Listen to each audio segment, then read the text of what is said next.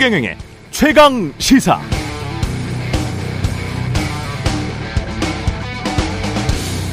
네, 중국이 코로나19 전염을 막기 위해서 도시 전체에 대해 봉쇄령을 유지하는 것, 아무튼 이해가 가지 않습니다. 중국 정부는 사회적 안정을 위해서 국민 생명 지키기 위해서 이렇게 해야 한다고 말하고 있습니다만, 물론 그런 측면도 있겠죠. 그러나 지나치게 안정만을 부르짖을 때 그 안정이란 걸 외치면서 모두의 단화, 단합을 강조하고 사실은 다른 목소리 이른바 언로를 차단하고 있다면 사람들은 숨막혀 하기 시작합니다. 자유를 달라고 하죠. 말할 자유. 이때 말할 자유는 다른 말을 할 자유입니다. 권력자의 의견, 시진핑의 의견과 다른 말을 할 자유를 뜻합니다. 이건 아닌 것 같아요. 당신 말한 것 틀렸어요. 그렇게 말했으면 사과해야죠. 그 방향은 아닌 것 같습니다. 이쪽으로 가보면 어떨까요? 이런 감론을박들이 한국의 대통령실에서 정부에서 집권 여당에서 제1야당에서 자유롭게 이루어지고 있습니까? 민주주의가 혹시 한국의 최고 권력기관들 문 앞에서만 멈춰서 있는 건 아닌가요? 그러면서 자유민주를 외치면 타조나 꽁이 되는 겁니다. 자신의 눈, 머리만 땅속으로 쳐박으면 사람들의 자신의 진짜 행태를 모르는 줄 착각하는 타조나 꽁. 한국 정부, 한국 정치가 지금 그 정도까지는 아니겠죠.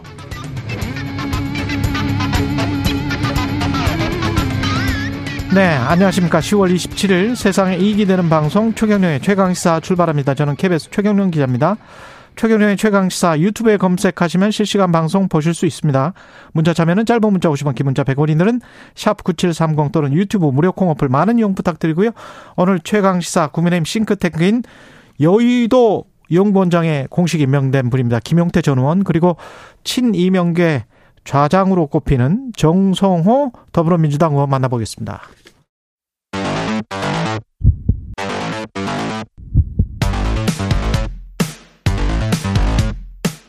오늘 아침 가장 뜨거운 뉴스 뉴스 언박싱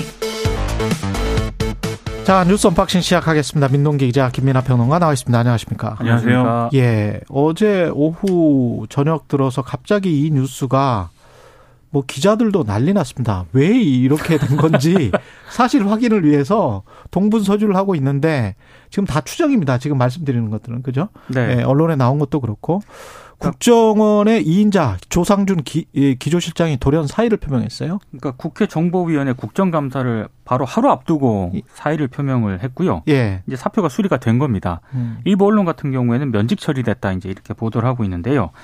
말씀하신 것처럼 국정 이 조상준 기조실장은 국정원 2인자로 평가가 되고 있고 특히 한동훈 법무부 장관과 함께 윤 대통령의 최측근으로 꼽히는 그런 인물입니다.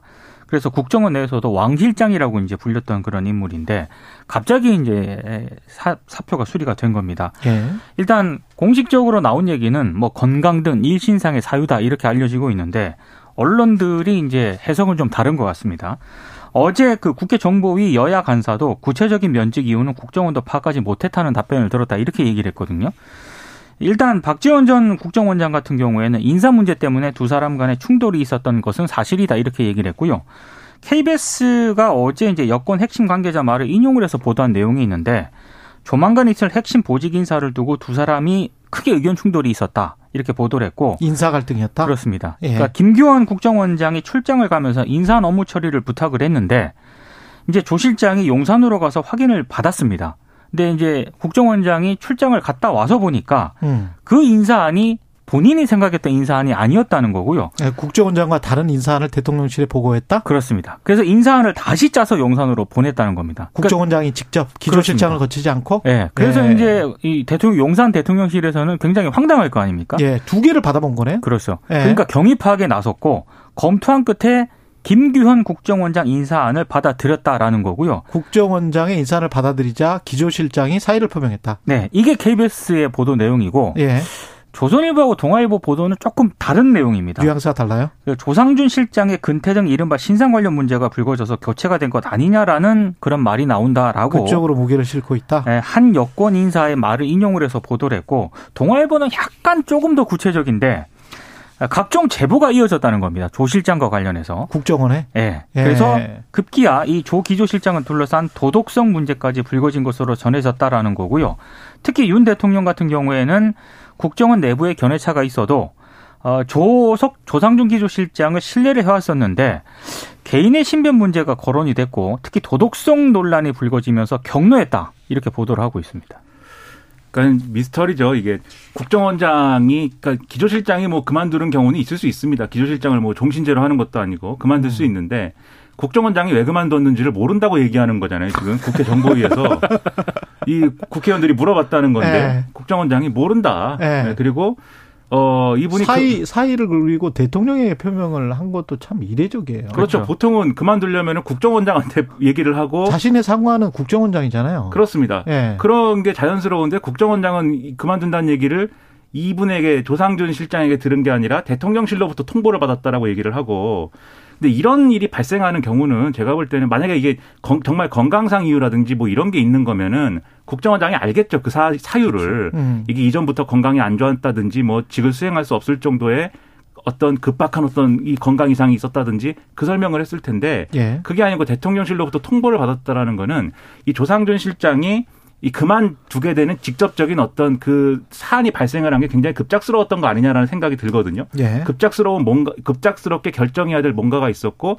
그래서 대통령이 어 이건 그만둬야겠다라고 판단해서 바로 처리했다 이렇게 생각을 해야 이제 좀 얘기가 맞는 것 같은데 근데 그 경우라고 할 때 예를 들면 지금 KBS 보도처럼 인사 갈등 문제 는 있었 있었던 것 같아요 인사 갈등 문제가 예. 다른 언론 보도를 봐도 지난번에 이제 국정원 1급 인사들을 다 대기 발령시킨 다음에 이제 싹 이제 물갈이를 했고 그다음에 2, 3급 인사가 이어져야 되는데 그게 진척이 안 되는 상황이었는데 왜냐하면 내부에서는 아주 큰 폭의 물갈이를 요구를 했는데 조상준 기조실장은 이건 좀 너무하다 이런 입장이었다라는 거거든요. 예. 그래서 내부에서는 조상준 실장은 좌파냐 뭐 이렇게 얘기를 했다는 건데 그 무슨 좌파예요, 그거는? 그러니까 그런 것도 잘 이해는 안 되죠. 아, 그러니까 인사에서 그, 그 국정원 내에도 좌파 우파가 있습니까? 그러니까 국정원 내에서 불만을 갖고 있는 그룹들은 문재인 정권에서 국정원 내의 어 이 자기들 반대파들이 이제 득세를 했기 때문에 그들을 향해서 아 좌파 정권에서 뭐 좌파들이 득세했다 뭐 이렇게 주장을 아, 하고 있다는 말하는 것이죠. 거예요. 그러니까 네. 요 내용은 이제 약간 그 보수적 성향의 언론들 내에서 이제 그 오늘 보도한 내용입니다. 아, 그렇죠. 국정원 내부에 적폐가 있고 그 적폐는 문재인 정부에서 출세한 사람들을 말하는 거네요. 그렇죠. 지금. 그래서 네. 이 국정원 내에 그 지난 정권에서 소외됐던 분들은 음. 적폐를 확 청산해야 된다 뭐 이런 거고 조상준 실장은 그건 너무하다 뭐 이랬다는 설 이게 이제 언론에 보도가 됐는데 네. 요것 요것 때문에 사의를 표명했다가 좀 이해가 안 되는 게 어쨌든 간에 인사안이라는 거는 국정원장이 최종적으로 그렇죠. 결정을 하면 되는 거고 대통령도 거기에 대해서 국정원장 안으로 해라라고 했으면은 기조실장에 따르면 되는 건데 뭐 검찰총장도 아니고 거기다 왜 사직서를 갑자기 내냐는 것이죠. 이런 음. 게 이해가 안 되기 때문에 그래서 의문인데 결과적으로는 이 모든 걸 종합하면은 이런 얘기인 것 같습니다. 결국 인사 갈등이 있었고 보통 인사 갈등이 막 벌어지면 상대 측에서 추서를 막 이 내잖아요. 그렇죠. 이 인사 권한을 갖고 있는 그 어떤 기관이나 사람한테 음.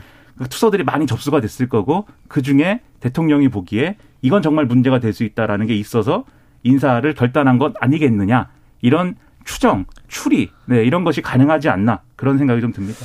보니까 KBS도 여권의 핵심 관계자 말을 인용했잖아요. 네. 그 다른 언론사 도 취재한 기자도 여권의 핵심 관계자를 지금 인용을 하고 있거든요. 네. 근데 그 여권의 핵심 관계자 같은 인물인 것 같아요. 제가 보니까 음. 저는 실명을 아, 알고는 있는데 확인해 드릴 수는 없고 그래서 이게 지금 주로 주류 언론의 해석은 이쪽으로 가는데 이 여권의 핵심 관계자가 과연 진실을 말하고 있는지는 그렇죠. 모르겠다. 음. 저는 그게 그리고 두 번째 대통령에게 사의를 표명했다는 거는 그동안에 대통령실과 기조실장이 굉장히 가깝게 교감을 하거나 왔다 갔다 했다는 것 같은데 그럴 수 있는 자리인가? 음. 기조실장이 그, 그러면 되나? 어떤 내용들이 그동안에 얼마나 대통령과 교감을 해왔으면 국정원장에게 사의를 표명하지 않고 대통령이 직접 사의를 표명 하나 전직 검사 출신들 아니에요. 그렇죠. 그렇게 보면 정부의 위계 조직 구성상 이게 맞는 행인가? 서로의 지금 부서의 정체성을 제대로 지금 칸막이를 하고 있는 건가? 그런 또 의문도 들고요. 지금 이 상황에서는 뭐라고 말하기는 힘듭니다만 이 예. 상황 자체가 좀 잘 이해 안 되는 측면이 있긴 한데 예. 후임 기획조정실장 국정원 후임 기획조정실장의 검사 출신을 또 내정을 했다는 보도도 있거든요. 김나무 변호사인데 역시 이제 검사 출신이고요. 김현장 법률사무소를 아마 곧 바로 퇴직한 뒤에 공식 임명 절차를 거쳐서 아마 오늘 업무를 또 시작할 것으로 보인다라는 보도까지 나와 있습니다. 음. 그러니까 이제 검사 출신의 기조실장을 다시 이제 후임으로 임명을 했다는 그렇죠. 그런 얘기인데 이것도 좀좀 이례적인 것 같습니다. 예. 그러니까 원래 국정원 기조실장 자리는 역대 이제 기조실장들 보면은 특히 정권 초에는 이제 정권하고 가까운 인물 외부 출신들이 보통은 들어갔습니다. 예를 들면 문재인 정권에서는 나중에 민정수석을 맡게 되는 이제 신현수 변호사가 기조실장으로 처음에 들어갔었는데 근데 그런 걸 보면은 근데 그 기조실장이라는 게 국정원 내에서는 인사, 조직, 돈 이걸 다, 다 관장하기 그럼요. 때문에 예. 엄청난 파워를 갖고 있는 사람인데 사실 대통령의 측근이라든가 정권 핵심의 인사에 가까운 사람이 거길 들어가는 게 사실은 바람직하지 않죠. 국정원의 정치적 독립을 위해서는 음. 부적절하고 음. 이런 것들은 과거에 그런 관례가 있더라도 깨야 되는 게 맞는 것 같은데 이번에 이제 이번에도 그렇지 않은 거고 이게 한 번 이렇게 어 좀 여러모로 문제가 되는 상황이 벌어졌음에도 똑같은 방향의 똑같은 취지의 인사를 또 했다라는 거는 글쎄 이걸 이러한 어떤 관례를 바꿀 생각은 전혀 없어 보인다 이런 음. 생각이 들고요. 그 그래서 이 부분에 있어서는 차라리 이렇게 된 기왕 이렇게 됐으면 어떤 이유로든 간에 내부 인사를 뭐 승진을 시킨다든지 또는 뭐 여러 가지 뭐 복잡하고 뭐 머리 아픈 부분이 있겠습니다만 좀 바람직한 인사를 하는 게 옳았을 것 같은데 후임 인사가 똑같이 검사 출신 그리고 윤석열 대통령하고 어쨌든 간에 가까운 사람으로 분류되는 그런 영역에 음. 있는 사람 거기다가 예, 또 우리 어 아주 굴지의 로펌 김현장 출신 뭐 이런 사람이 들어간 것이기 때문에 이게 바람직한가 상당히 큰 의문이 들 수밖에 없죠. 어제 국정원 또 공교롭게도 국정감사 내용이 나왔는데 여권에 상당히 좀 불리한 내용들이 나왔어요. 그래서 이제 그 기조실장이 사의를 표명한 것 이게 뭔가 고리가 있는 거 아닌가 그런 이제 추정도 가능합니다만은 그것과는 또 상관없을 수도 있고요. 그러니까 예. 여러 이제 어제 말들이 나왔는데요. 음. 어찌됐든 국정원이 서해 공무원 피살 사건 당시에 국정원이 합참보다 먼저 공무원 표류 사실을 알았다. 이게 이제 감사원이 밝힌 내용이거든요. 근데 이게 사실이 아니다라고 사실상 반박을 했습니다. 예. 어제 국회 정보위 소속 여야 간사가 국정원 청사에서 열린 국정원 국감에서 이제 중간 브리핑에서 이 같은 내용을 밝혔는데요. 어, 특히 어, 유상범 의원이 국내임 간사인데 국정원에서 합참 발표 51분 전에 먼저 표류 사실을 확인했다는 감사원 보도 자료가 있었는데 예. 이 부분에 대해서 국정원에서도 합참 정보를 받아 확인을 했고 합참보다 51분 먼저 파악한 건 사실이 아니다. 이렇게 감사원 발표를 사실상 부인을 했습니다. 그리고 서해 피살 사건을 특별 취급 정보 SI를 통해 파악했다고 국정원이 밝혔는데요. 특히 SI에 월북이라는 단어가 들어가 있다는 말도 했다. 이렇게 어. 또 전했습니다. 그다음에 어선도 그 파악을 못했다는 거 아니에요? 그렇습니다. 중국 어선 지금 무슨 어, 그 중국 어선에 국정원 휴민트가 또 승선에 있었다는 설이 흔히 말해서 이제 정보지에서 음. 돌았는데 예. 이건 사실이 아니다라고 반박을 했고요. 또 국정원에서 방금 말씀하신 것처럼 당시 중국 어선이 주변에 있었는지는 그 유무를 파악하지 못했다. 이렇게 입장을 내놓았습니다. 그러니까 어제 이제 국정원 국감에서 나온 얘기는 사실상 감사원의 발표 내용과는 상당히 거리가 있는 그런 내용이기 때문에 또 이것 때문에 상당히 또 논란이 좀 벌어지고 이제 있습니다. 국정원이 미국 인플레이션 간첩법안 관련해서 법이 통과되기 전에 내용을 파악하고 관계부처에 전달했다. 내용을 전달을 했다는 것도 어제 이제 브리핑을 통해 밝힌 내용인데 이 만약에 이 내용이 사실이라면 그러면 우리 정보 당국은 뭐 했느냐? 그런... 이런 데 이제 질문이 나와야 되는 거죠. 그렇죠.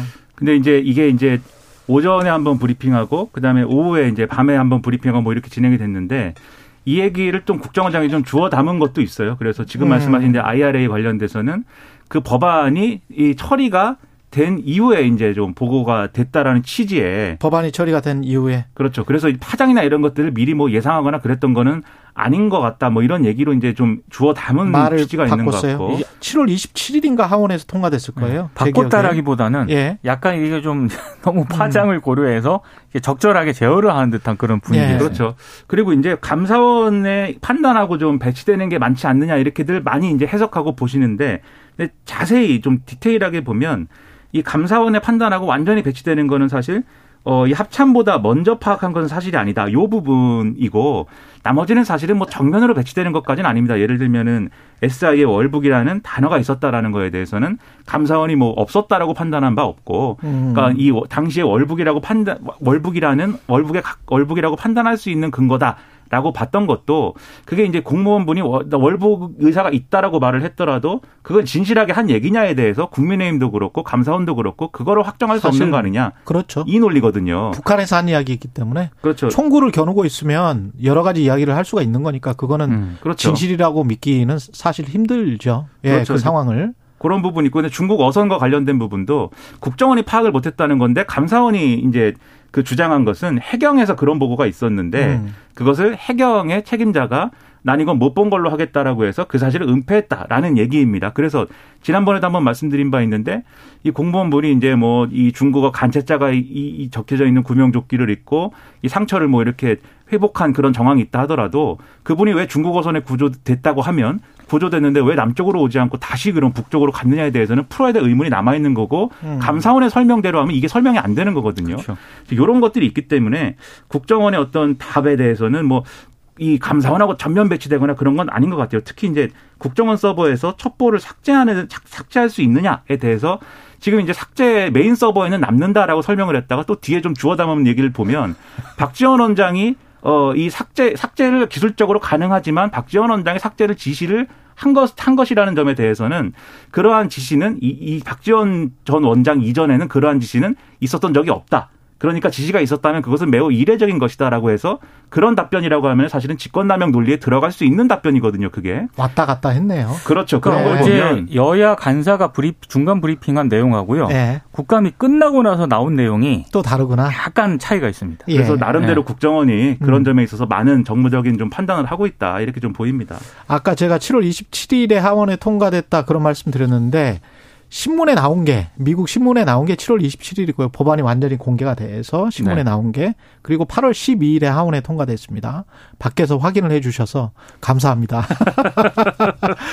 그 그리고 그 저 국정원이 저 북한 핵실험을 11월 7일까지 혹시 가능할지도 모르겠다 이런 이제 정보 보고를 한 것 같고요. 네. 그 다음 소식이 민주당 김진태발 금융위기 진상조사단 구성하기로 했습니까? 그러니까 이게 레고랜드 사태로 언론들이 보도를 하잖아요. 예. 민주당이 이건 김진태 사태다 이렇게 명명을 하기로 했고 그리고 김진태발 금융위기 진상조사단을 구성을 하기로 했습니다. 음. 진상조사단은 국정조사도 추진하겠다라고 일- 일단 밝혔고 어, 일단 그 진상조사단은 오늘 첫 회의를 여는데요. 김종민 의원이 단장을 맡습니다. 그리고 관련 국회 상임위 의원들과 당 전문위원 김기식 전 금융감독원장이 참여한다고 하는데 김종민 의원은 오늘 비공개 회의를 시작으로 강원도와 관계 기관을 방문하고 국정조사도 추진하겠다 이런 입장을 내놓았습니다. 그러니까 이게 김진 김진태 강원도지사 진태 발 진태 양난 지금 베트남에 그렇죠. 가 있습니다. 예. 네, 말은 이제 재미있게 만들었는데 예. 진태 양난 박홍 박홍근 원내대표가 그렇게 네. 이제 명칭을 지었어요. 진태 그렇습니다. 양난이라고. 네. 예. 이게 어쨌든 김진태 강원도지사 결정으로 상당한 경제적 파장을 불러일으킨 것이기 때문에 이건 국정조사든 뭐든 어쨌든 국회가 역할을 해서 바로 잡고 이거에 대한 어떤 강력한 의견을 제기하고 이런 것들은 반드시 필요하다고 봅니다. 그래서 바로 잡을 수 있나요? 춘천시가 벌써 뭐 13%인가 이자가 그렇죠. 그렇게 물리게 생겼다는데. 바로 잡기는 어렵지만 뭔가 네. 하여튼 해야 된다. 그래서 여당도 여기에 대해서 적극적이었으면 좋겠는데 다만 이런 측면이 있습니다. 또 어 이 김진태 강원도지사 잘못이 분명히 큰데 이 전반적으로 채권 시장이 얼어붙고 이런 거는 사실은 조건들이 깔려 있었고 이 사건이 맞죠. 이 네. 방아쇠가 된 것이라는 점도 같이 감안을 해서 이 원인을 찾고 뭐 이렇게 단죄하고 뭐 이런 것도 좋지만 지금 이 경제적인 어떤 위기를 어떻게. 돌파할 네. 것인가에 대해서도 정치권이 많이 얘기를 하고 노력을 했으면 좋겠습니다. 비유하자면 마른 장작에 신문까지 수북히 쌓여 있는데 그렇죠. 날씨가 아주 건조한데 담배 피다가 그냥 무심코 담배 꽁초를 버린 거예요. 맞습니다. 그렇습니다. 그 버린 사람은 반드시 그 책임을 져야 되는 게 맞죠. 그렇죠. 예. 근데 왜 그렇게 애초에 조건이 예. 돼 있었느냐? 예. 그것도 한번 잘 판단해 봐야 거기는 됩니다. 어떻게든 이제 물을 뿌려 줘야 되는 거는 우리의 책임일 것 같고, 아 마무리해야 되나요? 예. 전현희 국민권익위원장은 어제 감사원 감사 과 관련해서 기자회견을 열었는데 이게 핵심 하나만 짚죠. 그 추미애 법무부 장관 이해상충 관련해서 대검에서 이미 그런 결론이 나온 거를 그 근거를 해서 판단을 한 것이다. 권익위가. 그렇습니다. 예. 일단 그 당시 대검에서 어, 추미애 장관이 구체적 시사 수사 지휘권을 행사하지 않았다는 윤석열 당시 검찰총장의 대검 직인이 찍힌 공문을 받았고요. 예. 그걸 바탕으로 결론을 내린 것이다. 그래서 전현희 위원장의 주장은 사실상 윤석열 당시 총장이 결론을 내린 것이나 마찬가지다. 내가 결론 낸 게 내가 아니다. 해석을 한 게 아니다. 이렇게 어제 반박을 했습니다. 조금만 그 부- 부연을 하자면 예. 이해 충돌이냐에 대해서 이해 충돌이 아니다라고 당시에 판단했는데 권익위가 이해 네. 충돌이려면 직무 관련성이 있어야 되는데 법무부 장관이 검찰 수사에 대해서 직무 관련성을 가지려면은 수사지휘권을 행사해서 직접적으로 수사에 개입할 수 있어야 되는데 당시의 대검이 법무부 장관이 수사지휘권을 행사하지 않았다라는 공문을 보내왔다. 거기에 윤석열 검찰총장의 직인이 찍혀 있었다. 이 얘기거든요. 그렇죠. 음. 그러니까 전현희 위원장의 이제 방어성 논리인데 예. 이제 윤석열 대통령이 이것을 증명했다라고 얘기하기에는 조금 무리한 얘기 아닌가라는 생각도 드는데 어쨌든 한 단계, 억울하다. 한 단계 뛰어간 거 아니야? 그렇죠. 근데 예. 억울하다는 취지를 굉장히 강하게 얘기를 했습니다. 예, 뉴스 unboxing 민동기 기자 김민하 평론가였습니다. 고맙습니다. 고맙습니다. KBS 1라디오 최경영의 최강시사 듣고 계신 지금 시각 7시 41분입니다. 오늘 하루 이슈의 중심. 당신의 아침을 책임지는 직격 인터뷰. 여러분은 지금 KBS 1라디오 최경영의 최강 시사와 함께하고 계십니다. 네, 오늘은 국민의힘 브레인, 예, 싱크탱크 수장으로 새로 임명된 분입니다. 김용태 여의도 신임연구원장 전화로 연결돼 있습니다. 안녕하세요. 안녕하십니까 김용태입니다. 예, 축하드립니다. 고맙습니다. 어머님. 예, 축하 전화 많이 받으셨죠? 예, 뭐 많은 분들께서 전화 주셔서 예. 격려해 주시고 응원해 주셨습니다. 많은 분들 중에 저 윤석열 대통령도 계십니까? 아 전화는 받지 못했는데요. 예. 하여튼 뭐 하여튼 열심히 하라는 취지의 말씀을 전해 들었습니다. 예. 예. 이번 주 월요일에 임명장 받으셨고 그 인선의 behind story도 좀 있을 것 같은데요. 정진석 위원장과 좀 친분이 있으신 걸로 제가 알고 있는데. 뭐 예전에 그 2016년도 총선 그 참패하고 나서 예. 원내대표인 그 정진석 대표께서 저를 혁신위원장으로 임명 했던 그런 인연이 있습니다. 아, 그렇죠. 예. 정진석 위원장이 직접 연락을 하신 건가요? 예, 연락 직접 주셨고 예. 바로 수락을 했습니다. 예. 근데 지금 이제 당의 뭐랄까요? 호사가들의 말일 수도 있겠습니다만은 권력 구도상 그 전에 이제 여의도 연구원장을 했던 분이 지상욱 의원이고 예. 어, 홍철호 의원이 전략기획 부총장을 맡았는데 예. 이제 언론에서는 친유승맹계다 이렇게 이제 예. 불렀단 말이죠. 이준석 예. 전 대표 측과도 이제 이분들이 좀 가까웠다고 알려져 있고요. 예. 그런 측면에서 보는 시각은 어떠세요? 이준석 색깔 주기다 당내 전반에. 우리 전임 연구원장께서 예. 여의도 연구원 역사상 처음으로 2년 임기를 완전히 그 완수하시고 지난 6월에 퇴임을 하신 겁니다. 예. 오히려 4개월 동안 연구원장 공석 자리가 계속돼서 어 연구원이 굉장히 위기 상황이었는데 뒤늦게 어 연구원장을 새롭게 그 임명했다고 보시면 될 것 같습니다. 예. 지금의 정치 상황은 어떻게 보시는지도 궁금하고 최근에 이제 가장 최근에 나온 뉴스는 조상준 어 국정원 기조실장의 돌연 사의 표명인데 예. 이게 지금 대통령실과 정부의 관계 라는 측면, 국정원의 관계라는 측면에서 봤을 때 어떻게 보십니까? 이번 사태는? 그 내용을 제가 전혀 모르고 예. 있어서 뭐라 지금 말씀드리기는 어려울 것 같습니다. 뭐 저도 뭐 언론상으로 뭐 예. 개인 신상 문제로 어, 전격 사퇴했다고 얘기 들었는데 예. 제가 그 내용을 알지 못해서 예. 오늘 이 자리에서 말씀드리는 거는 어려울 것 같습니다. 그러니까 절차적인 부분만 짚어보면 예. 검 검사 출신이 또 임명됐고 그 전 이제 조상준 기조실장도 검사 네. 출신이었고 근데 그분이 사의 표명을 한 거는 또 대통령실에 했단 말이죠.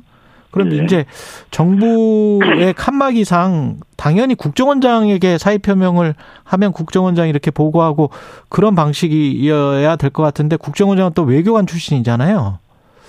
뭐 그런 점은 뭐 일부 아쉬운 점은 있는 것 같습니다. 이제 예. 다만 그 국정원 기조실장은 그 대통령이 직접 임명하는 자리인 건 분명하기 그렇죠. 때문에 예. 어, 아마도 그 대통령한테 사의를 직접 표명했던 것 같고 예. 그뭐 대통령께서 지금 국정원 뭐 다양한 형태 여러 문제가 있는 것을 집중적으로 개혁해야 된다는 그런 취지 아니겠습니까? 예. 예.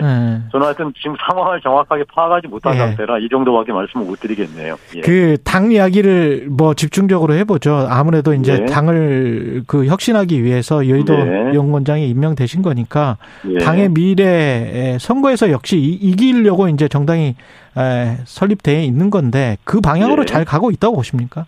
국민의힘이? 뭐 일단 그 지난 대선 지지율 생각하면 중도층, 젊은층 이탈이 뭐 상당 부분 있었던 건 사실이죠. 인정하지 않을 수 없습니다. 대선 아, 이후에 예, 그렇습니다. 뭐 예. 지금 뭐 대내 대내외 여건이 좋지 않은 것을 감안하더라도 그간 우리가 보여줬던 여러 모습이 국민들 그 성에 차지 않았던 게 있지 않았겠습니까? 그러니까 그게 뭐 지지율 하락 내지 정체로 드러난 거는 분명한 사실이고요. 다만 지금 현재 가장 관건은 뭐 정말 이제 현실화된 심각한 경제 위기 아니겠습니까? 예. 어차피 이 경제 위기 이를 맞서서 실패하거나 성공하거나 이 모든 책임은 숙명적으로 집권 여당 다음에 정부가 질 수밖에 없기 때문에 음. 저는 여기에서 결판이 난다고 봅니다. 그러니까 뭐 정말로 여기에 실패한다면 저희로서는 뭐 지지율 정체뿐만 아니라 그 여권 전체에 나아가서 윤석열 정부도 정말 상당한 위기를 겪을 수밖에 없고 일단 이 부분 우리가 정말 정신 차려서 음, 대처해 나가면 안 될 것 같고요. 참고로 말씀드리면 2008년도에 예. 이명박 정부가 광우병 사태로 정말 그 결정적인 뭐 위기를 맞지 않았었습니까? 예. 거기다 엎친 데 덮친 격으로 글로벌 금융위기가 터졌고 정말로 국민들 위기감이 엄청났었는데 음.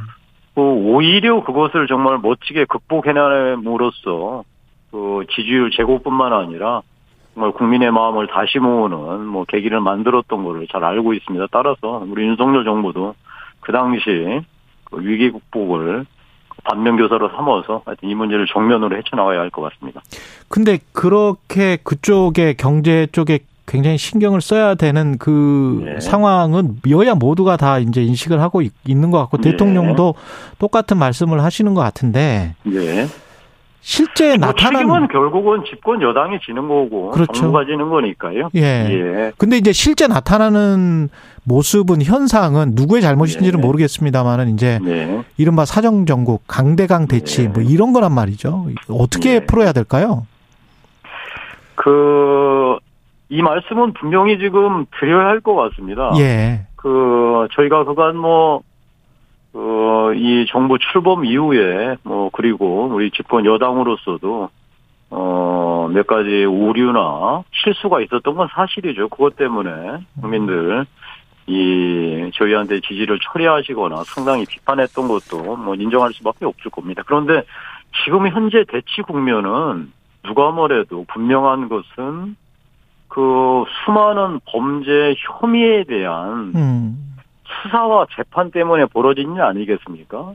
뭐, 이, 이 경제 위기 속에서 여야가 극한 대치하는 모습 국민들한테 보여드리는 거 정말 안타깝고 죄송스럽지만 그렇다고 해서 이 수많은 이 수사와 재판을 그냥 없었던 일로 정치적 절충해서 대충 얼버무릴 수는 없을 것 같습니다.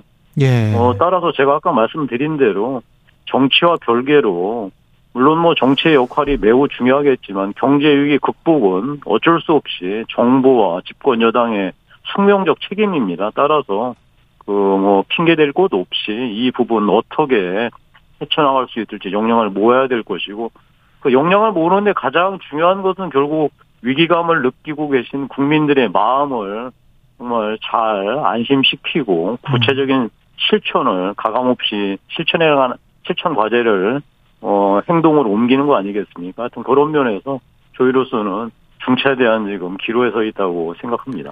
그 중차대한 기로에서 다음에 이제 비대위 체제, 비대위 체제는 지금 4월까지 갈 가능성이 있다 이런 보도들이 있던데 어떻게 보십니까? 뭐 아직 정해지지는 않았는데요. 예. 뭐 하여튼 뭐 일단 정기국회가 끝나고 내년으로 들어가면 이제 그 아마 늦추지는 않을 것 같습니다. 신속하게 차기 전당대회 준비 태세를 뭐 정진석. 비대위 체제가 예. 그 갖춰 나갈 거라고 생각하고요. 예. 어차피 차기 전당대회는 정진석 비대위의 책임 아니겠습니까? 음. 어, 그런 면에서 어, 정기국회가 끝나고 나면 전당대회 준비에 아마 당이 전력을 다할 것 같습니다. 근데 그 비대위 체제 안에서 당협위원장이 좀 일부 바뀌고 당무감사를 통해서 그다음에 새로운 당협위원장들이 한 100명 그뭐 이렇게 예상이 되던데 이 과정에서 또 혹시나 이른바 친윤, 비윤, 반윤의 어떤 계파 분열 이런 것들이 일어날 가능성은 어떻게 생각하세요? 우선 사실관계를 분명하게 말씀드려야 하겠습니다. 예. 우리 정진석 비대위원장이 밝힌 것은 예. 당협위원장의 교체가 아니라 어. 위원장이 공석인 곳을 채우겠다는 채우고. 것이거든요. 예. 근데 이게 그냥 공석이 뭐 몇 개가 아니라 예. 현재 거의 70개 남짓한 예. 곳이 공석입니다. 예. 아시다시피 지난 지방선거에 뭐 저희가 분위기가 좋았잖아요. 그래서 네, 그렇죠. 현직 당협위원장이 대거 출마했고요. 그다음에 뭐 우리가 이제 정부 출범 이후 공직에 진출하거나 여러 이유로 공석이 된 곳이 굉장히 많습니다. 예. 그 70여 개 공석으로 전당대 차기 전당대를 치르는 것은 사실상 어, 어렵습니다. 뭐 그런 아. 전례도 없고요. 따라서 일단 이그 공석이 된 70개 남짓 그 당협 어, 위원장을 저희가 빨리 공모해서 좋은 분으로 이 채우는 것이 아마 정진석 비대위원장의 뜻인 것 같고요. 예.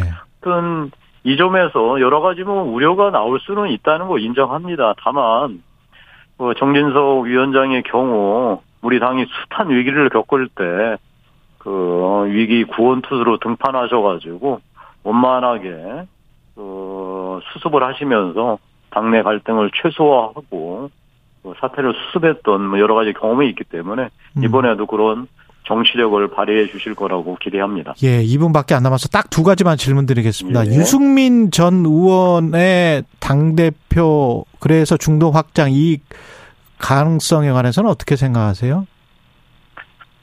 뭐 중요한 얘기죠. 뭐 유승민 의원이 뭐 중도층에 이 소구력이 있다라는 것은 아마 부정하기 어려울 것 같습니다. 근데 다만 당의 국민적 지지를 이끌어내는 또 중요한 음, 그 키는 예, 결국 우리 당내 갈등이 국민들한테 노출되지 않고 통합하는 모습을 보여주는 거거든요. 그렇죠.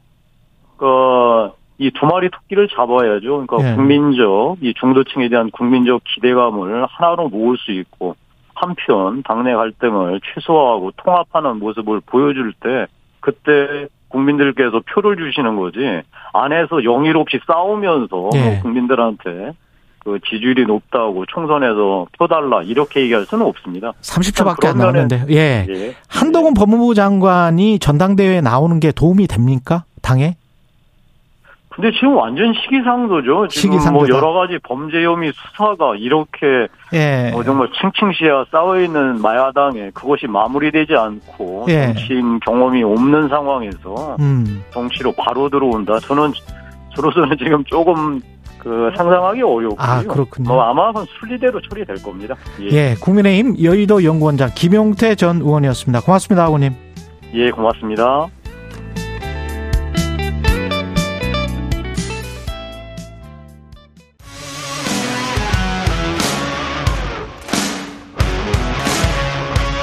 오늘 하루 이슈의 중심 최경영의 최강 시사. 네, 국정감사 일정이 마무리되고 이젠 예상국회 열릴 시기입니다. 그러나 여야의 첨예한 대치 속에 법정 시한 내 예산안 통과 쉽지 않아 보이는데요. 현 상황 관련해서 민주당 중진 정성호 의원 모셨습니다. 안녕하세요. 네, 안녕하세요. 네. 예, 시정연설부터 근데 시정연설 관련해서 이제 민주당이 보이콧을 했고 윤석열 대통령은 30년간 우리 헌정사의 하나의 관행으로 굳어져 온 것이 어제부로 무너졌다. 뭐 네네. 이렇게 비판을 했는데 네네. 민주당 입장은 어떻습니까? 이런 비판에 관해서. 그 30년 관행이라고 하지만 그 88년 직선제 대통령 직선제 헌법이 도입된 이후에 예. 대통령께서 시정연설한 건 저 13번밖에 되질 않아요. 아, 13번. 예, 이게 관행은 아닙니다. 사실. 예. 그리고 그다음에 대통령 국회 의무적으로 와야 되는 것도 아니고요. 음. 예, 정부의 얘기를 국회가 듣는 거기 때문에 대개 대개 대통령이 한 13번 정도 확인해 보니까 왔었고 나머지는 국무총리가 되게 왔었습니다. 아, 그랬어요? 예, 예, 대부분은요. 예. 예, 근데 그게 박 문재인 대통령은 다 왔었죠. 예. 그 전에 김대중, 에, 김영삼 대통령 한 번인가 들어왔었을 겁니다. 어. 그 대부분 이제 총리들이 했었고요. 예, 그러니까 저는 근데 그거보다도 사- 오히려 우리 어. 헌정사에 지금 직선제 대통령제 이후에 대통령 선거에 패배한 정당 음. 또 대통령 선거에서 패배한 사람을 이렇게 가혹하게 조사하고 처벌하겠다고 달래는 것도 처음입니다, 사실은. 음. 이런 정치 보복이 있었습니까? 전무후무합니다, 사실은. 예. 처음인 거고 예, 최소한 국회 와서 시정연설이라는 게 예산에 대한 협조를 요청한 거 아니겠습니까? 협조를 요청한다면서 예, 직선제 개헌 이후에 대통령께서 야당을 갖, 야당을 갖다가 뭐 국회를 갖다 이 뭐 XX 예. 이렇게 한 얘기도 처음일 거예요. 그리고 오시기 전에 바로 에, 자기 당 그 원외 당협위원장들 모아놓고 어, 종북 주사파 협치 없다. 협치란 말은 여야 간에서 쓰는 말 아니겠습니까? 예. 야당을 종북 주사파로 규정한 적도 이것도 역사상 처음 있는 일일 거예요. 예. 저는 그래서 대통령께서 그런 말씀하실 에, 처진가라고 뭐 다툼할 수밖에 없습니다. 그러니까 이 세 가지를 말씀하신 건데 첫 번째는 정치 탄압이다. 민주당 주장에서는. 네, 네. 그리고 이 XX라고 한 것은 사과를 해야 되지 않느냐. 최소한 국회 오시면은 예. 에, 본회의장 들어가기 전에 음. 에, 의장실에서 간담회가 보통 있거든요. 아. 그건 늘 간담회가 있었습니다. 예. 에, 여야 대표들 모아놓고 당 네. 대표 원내대표 모아놓고 그럼 그 정도에서도 에, 유감시 정도 하- 한다고 사전 조율이 됐다고 하면은 에, 민주당에 들어가지 않을 이유가 없었겠죠 사실은. 아, 만약에 의장실에서 그렇게 사전 조율이 됐다면 네네네. 지금의 사정 정국이랄지 뭐 정치 탄압이라고 주장하시는 그런 검찰의 수사는 계속 진행된다고 하더라도 네네. 최소한 그런 문제에 관련해서는 그다음에 아. 또 야당을 종북 주사파로 어, 협치 않겠다고 하는 그런 말씀에 대해서도 그게 사실 아니다. 뭐라고 하면 해명이 좀 해줘야 되는 거지. 예. 시정 연설은 뭐 정부의 권리가 아니에요. 국회가 들을 수 있는 권한이 있는 거니까. 예. 그럼 거기 와갖고 협조를 바라는 거니까 예산을 좀 적기에 예, 원하는 대로 좀 처리해 달라 부탁하러 오시는 거 아니겠습니까? 예. 부탁하러 오면서 그 직전에 그렇게 해놓고서 그냥 들어간다? 그럼 야당의 지지자들이라든가 야당의 입장은 어떻게 되겠습니까? 아, 그러니까 두 번째, 세 번째네요. 그러니까 대통령의 발언 이 땡땡과 종북 주사파에 관련해서는 해명을 하고 사과를 해서 국회의장실에서 뭐 공개는 아니라고 하더라도요. 그러- 최소한 예? 아 공개는 아니라고 하더라도 그 뭐, 그 공개적으로 국민 앞이 아니라도 간담회 장소에서라도 아, 아, 그런 그랬다면- 정도가 사, 그게 정치 아니겠습니까? 아 그렇게 해갖고. 정치적으로 풀었다면 예, 예. 그러면 아마 민주당이 들어갔을 것이다. 예, 저는 뭐 그런 조율조차가 없었던 걸로 알고 있습니다. 그런 조율조차도 없었다. 네네. 그 지금 정치적인 이런 상황을 만든 거는 결국은 그래서 여당이고 대통령실이고 또는 그 검찰이다 이렇게 지금 판단을 하시는 거예요? 뭐 아시는 것처럼 대통령께서는 검찰에서만 뭐 27, 8년 이렇게 근무했던 분입니다. 예. 검찰 조직이라고 하는 것이 사건을 처음에 인지했을 때 입건해서부터 쭉 계속 보고를 합니다. 음. 더군다나 검찰 내부 규칙에 의하면 중요 사건에 관련해서는 다 대통령까지 보고가 되거든요. 예. 더구나 에, 윤 대통령 같은 분들은 뭐 특수수사로 평생을 이제 사신 분이신데 예. 이런 사건이 대통령의 어떻든 묵인이라든가 지시 없이 검찰이 이렇게 움직인다라는 건 저는 상상하기 힘들다고 저는 생각합니다. 예. 그리고 이제 국회에서 한동훈 법무장관 관련해서 그 김의겸 의원이 술자리 네. 관련 의혹 제기했잖아요. 네. 근데 이제 의원님이 어 한동훈 법무장관이 매우 똑똑한 사람이다. 법적 근거를 갖고 질의해야 한다. 이런 조언을 하셨 아니 그냥 뭐. 그 방송에서 얘기한 건데 예. 한동훈 법무장관을 똑똑하다고 얘기했다고 해갖고 예. 제가 비난을 많이 받고 있습니다. 민주당 지지자들에게 뭐, 뭐 예. 어떤 분인지 잘 모르겠지만 예. 네. 아니 뭐 똑똑한 똑똑한 거는 같아요. 저도. 아, 굉장히 그 예. 답변 능력이 뛰어난 분 예, 논리적인 때문에 거는 예. 같아요. 답변 예. 능력 이 뛰어나고 논리적이기 때문에 예. 그거에 대해서 예. 지적하려고 하면 좀 철저하게 준비해야 된다. 철저를 준비해야 된다. 그런 라는 말씀. 그런 취지였습니다. 네. 예.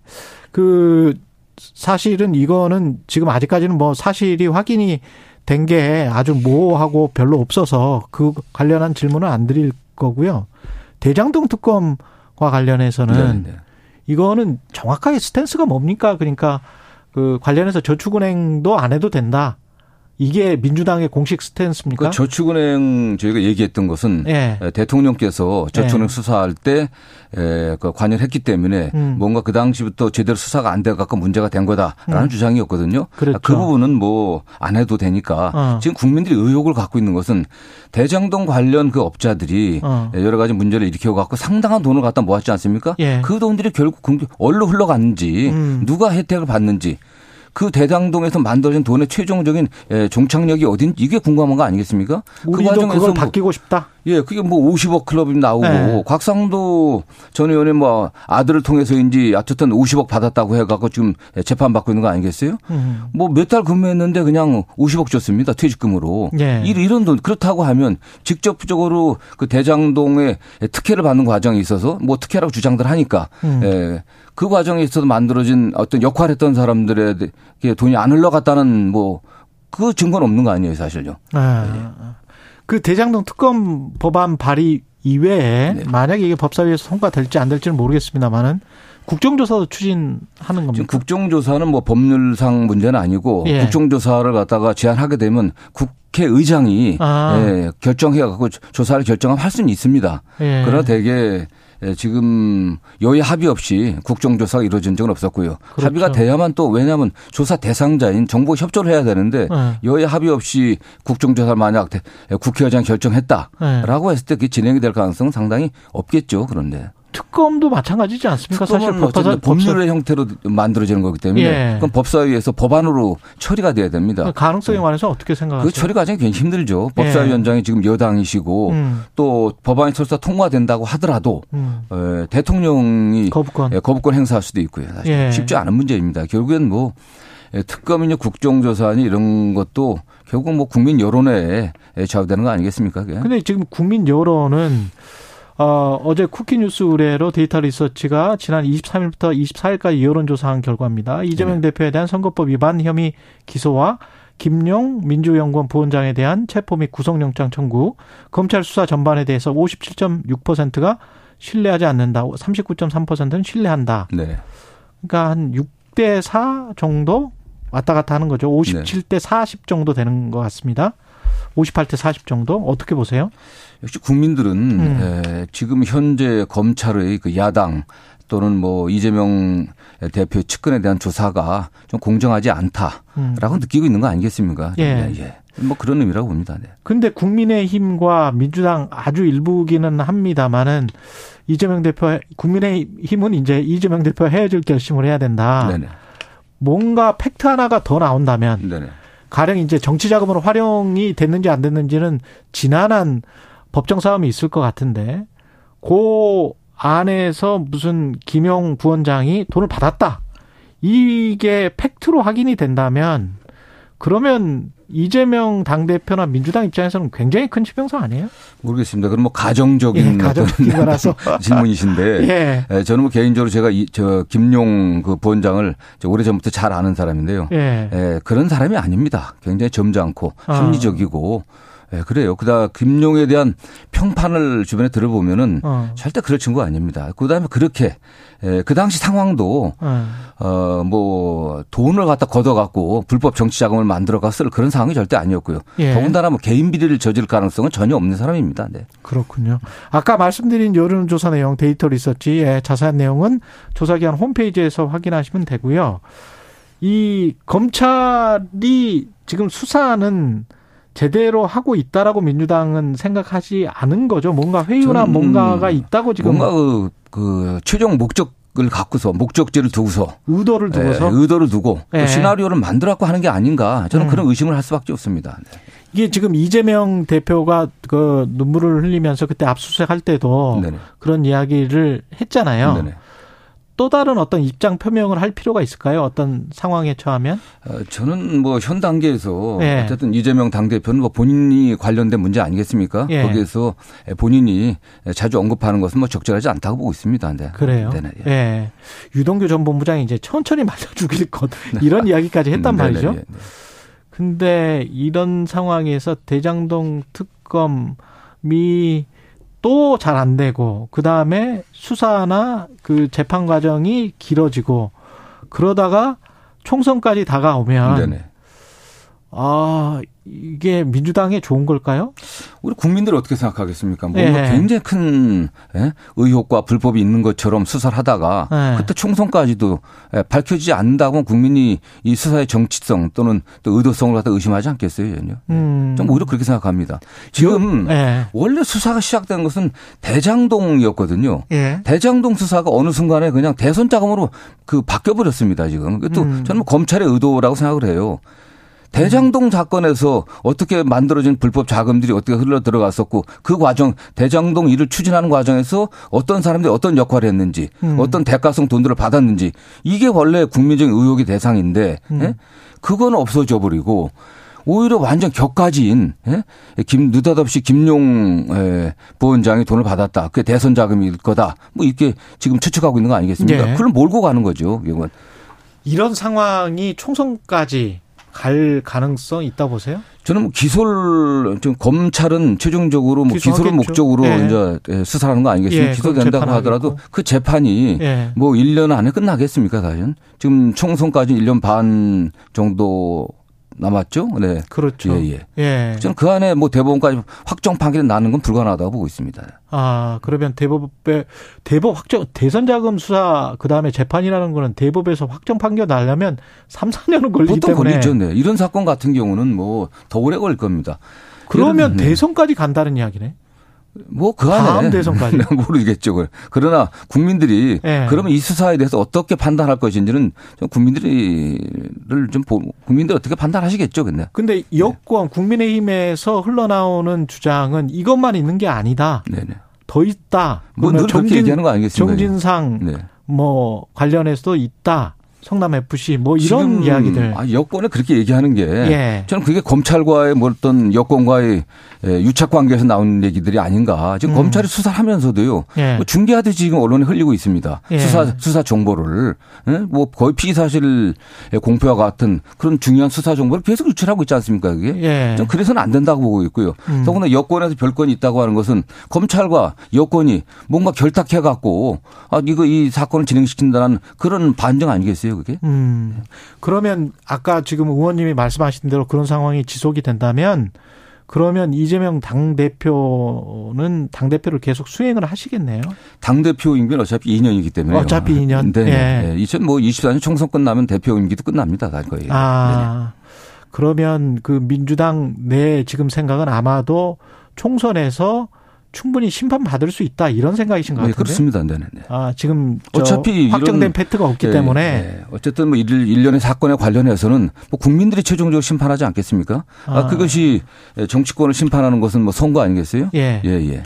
그 이- 진성준 민주당 원내 수석 부대표가 불체포 특권을 거론했단 말이죠. 네네. 이재명 당 대표 물론 국회의원 불체포 특권이 있습니다만은 이게 원내 지도부가 이걸 거론한 거는 좀 의미심장한데 네. 전격적으로 검찰에서 어떤 체포 가능성 이걸 염두에 두고 있는 겁니까? 모르겠습니다. 뭐 그런 가능성이 있을 수도 있겠지만은 지금 음. 뭐 시기상조인 것 같고요. 이제 에, 관련 뭐 조사들 하고 있는데 최종적인 뭐 당 대표의 수사 관련해서 얘기하는 건 좀 너무 빠른 것 같습니다. 다만 예. 뭐 그렇게 되면은 이재명 당 대표 본인이 매우 뛰어난 변호사입니다. 에, 어. 또 정치를 또 오래 해왔기 때문에 에, 본인이 잘 판단해서 할 문제지 지금 와서 뭐 어, 출석을 뭐 안 하는 걸 전제로 해갖고 불체포 특권 얘기하는 거 하겠습니까? 불체포 특권을 얘기하는 건데요. 예. 예, 치- 출석을 자진 출석하게 되면은 예. 어, 뭐 그런 얘기가 나올 필요가 없는 거 아니겠습니까? 음. 그 여부는 뭐 그때 그 상황에 따라서 판단하는 문제라고 생각합니다. 아까 김영 부원장에 관해서도 돈을 받을 사람이 아니다 이렇게 네. 말씀을 하셨는데 불법 정치 자금 관련해서 사실은 이재명 당 대표와 의원님은 30 한 5, 6년 예, 지기시잖아요. 그렇습니다. 사법연수원 동기시고. 오랜 친구 사이이기 때문에 어떻게 생각하세요? 불법 정치 자금을 혹시 예. 저는 제가 아는 이재명은 예. 정말 굉장히 가난하게 살았지만은 돈에 대한 욕심 예, 그런 걸 갖다 전 아주 오래 뛰어넘은 사람입니다. 음. 예, 그런 면에서는 뭐 아, 오랫동안 제가 지켜보고 관계를 맺었지만 불법 정치자금 어디 가서 공짜로 받아먹고 하는 사람이 아니에요. 예. 예, 본인이 잘 주지도 않고요, 사실요. 예? 공짜 밥도 잘 안 삽니다. 예. 그런 면에서는요. 정말 그런 면에서는 철저하게 자기 관리 해왔고 예. 그다음에 주변 사람들도 마찬가지. 김용이나 예. 특히 정진상 같은 경우는 뭐 30년 가까이 예. 예, 이재명 대표와 이렇게 같이 지내왔는데 예. 굉장히 어떻게 보면 수줍어하는 사람이고 뭐 속칭 다? 예, 아. 아, 그 이재명 대표도 약간 그런 게 있고 특히 예. 정진상은 약 굉장히 샤이하다고 얘기합니다. 경기도에서 정책실장으로 4년을 지냈지만 도의원들하고 식사 한번 제대로 안 해갖고요. 아니 KBS에도 지금 옛날 사진밖에 없어요. 나타난 적이 없습니다. 예. 도에서도 본인이 예. 이재명 경기도지사의 최측근이고 정책실장이고 어? 경기도 전문 정책 전반에 관련해서 인사에 관련해서 영향을 미친다 미친다고 하는 그런 위치에 있었던 사람인데 예. 도의원들 만난 적이 없습니다. 그런 사람이 돈을 받았겠느냐? 예, 예, 예. 김영- 어디가 돈 나누라고 할 사람이 아니에요, 뭐. 음. 네네. 알겠습니다. 다른 의혹들 그 네네. 선거법 위반 혐의로 받고 있는 지금 재판 즉. 기소가 된 거잖아요. 이거는 이재명 그렇죠. 대표가 그 김문기를 모른다. 네네. 이거는 어떻게 생각하세요? 어떻게 정리될 저는 것 그렇습니다. 이게 뭐 법률 판 법률 판단의 문제인데 예. 예, 법률 공직선거법에 보면 허위 사실을 갖다 공표했을 때 사실이거든요. 허위의 사실. 그렇죠, 그렇죠. 예? 사실과 당이 이게 예. 이제 사실과 가치 사실과 판단했을 주장. 때. 예. 근데 이거는 사실 기억의 문제거든요. 예. 어, 우리 뭐 앵커께서도 예. 사람 만나 알던 사람이 어느 순간 생각 안 날 수 있습니다.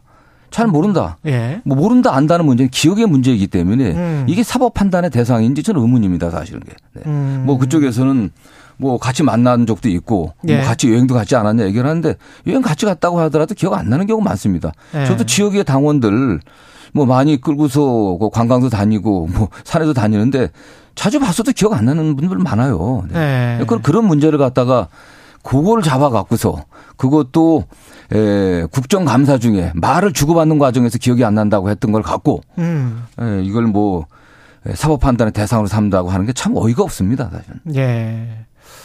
그 관련해서 지금 이 상황을 여야가 풀기는 풀어야 될 거 아니에요?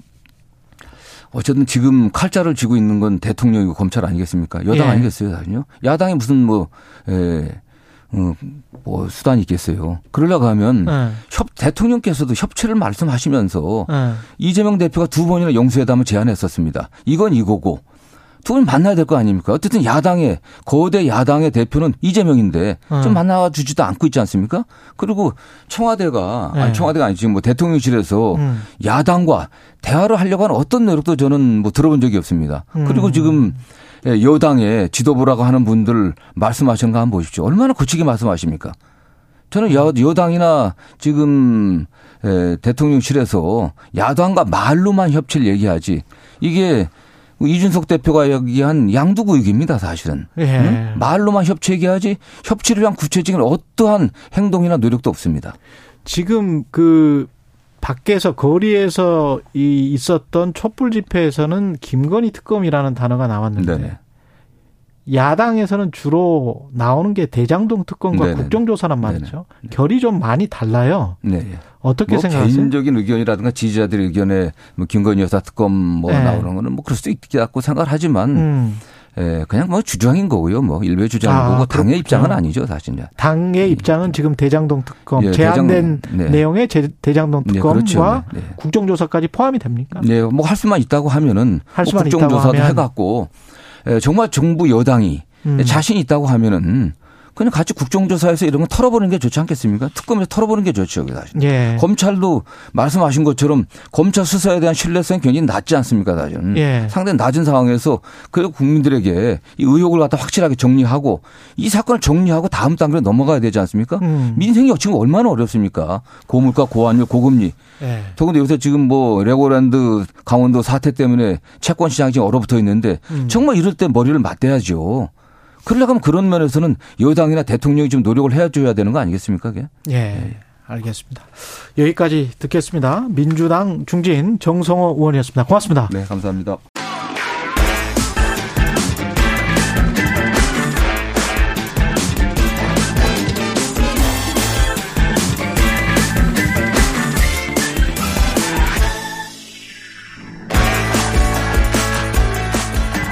네, 한 번 더 뉴스 최경련의 최강에서 한 번 더 뉴스 시간입니다. 오늘은 세계일보 최영창 기자와 함께합니다. 안녕하세요. 안녕하세요. 예, 밖에서 또 재밌게 들으셨어요?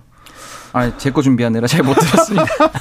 밖에 지금 안 켜져 있더라고요, 오늘은. 아, 네. 그래요? 네. 최영창 기자가 여당 출입입니까? 야당, 야당 입니다. 야당, 야당 예. 출입이군요. 민주당 출입이군요. 예. 재밌게 들으셨을 줄 알았는데. 밖, 밖으로 나갈 준비를 하고 있습니다. 예.